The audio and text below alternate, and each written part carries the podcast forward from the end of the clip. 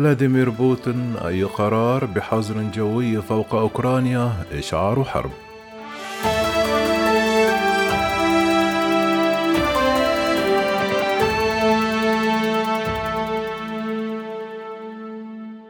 على وقع مواصلة العمليات العسكرية لبلاده في أوكرانيا أكد الرئيس الروسي فلاديمير بوتين أن موسكو لا يمكن أن تتسامح مع أي خطر يهددها. وسترد دون الأخذ في الاعتبار طبيعة الجهة المتورطة أو الداعمة لها.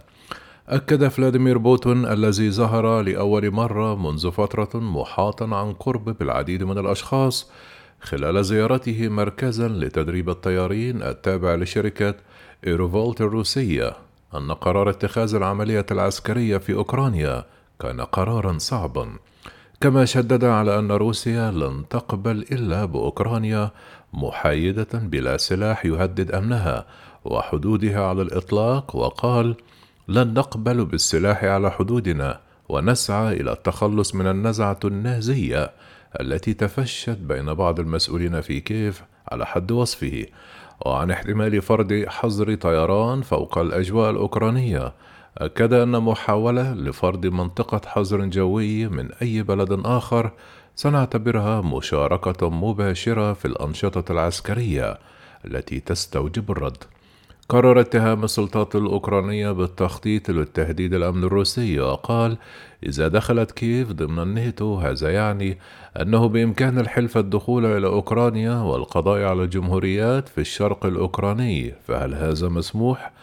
وبين أن بلاده لم تستطع تجاهل التصريحات التي تحدثت في الآونة الأخيرة عن تحول الجارة الغربية لقوة نووية في إشارة إلى تصريحات صدرت سابقا عن مسؤولين غربيين مبررا بذلك الدوافع التي جعلت الكرملين ينفذ العملية العسكرية.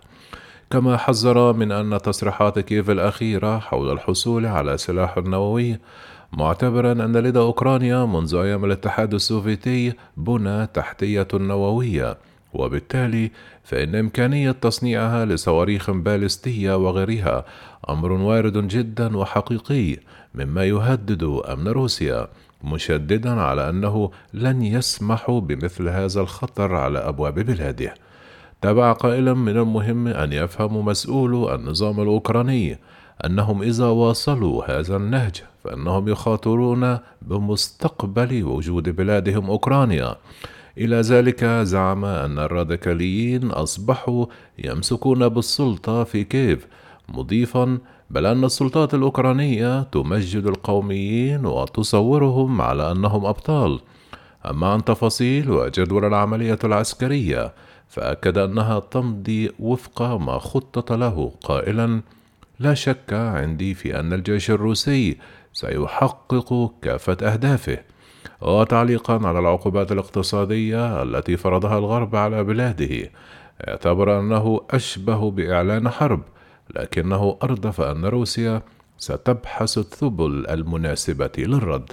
يذكر أن فلاديمير بوتون كان قد قرر أكثر من مرة خلال خطابات في الأيام الماضية أنه لن يقبل بأي تهديد أمني على حدود بلاده في إشارة إلى السلاح النووي لدى الجارة الغربية. كما علل إطلاقة العملية العسكرية في الرابع والعشرون من فبراير المنصرم باتجاه الأراضي الأوكرانية. بسبب انتهاكات القوات الأوكرانية بحق سكان المناطق الانفصالية في الشرق الذين يحمل العديد منهم الجنسية الروسية ويتحدثون بالروسية أيضا.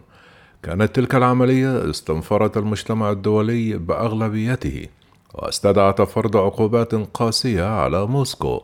طالت العديد من المسار والشركات ومئات الأثرياء المقربين من الكرملين. كما وترت العلاقات بين روسيا والغرب بشكل غير مسبوق لا سيما بين الاتحاد الأوروبي ودول الناتو وعلى رأسها الولايات المتحدة.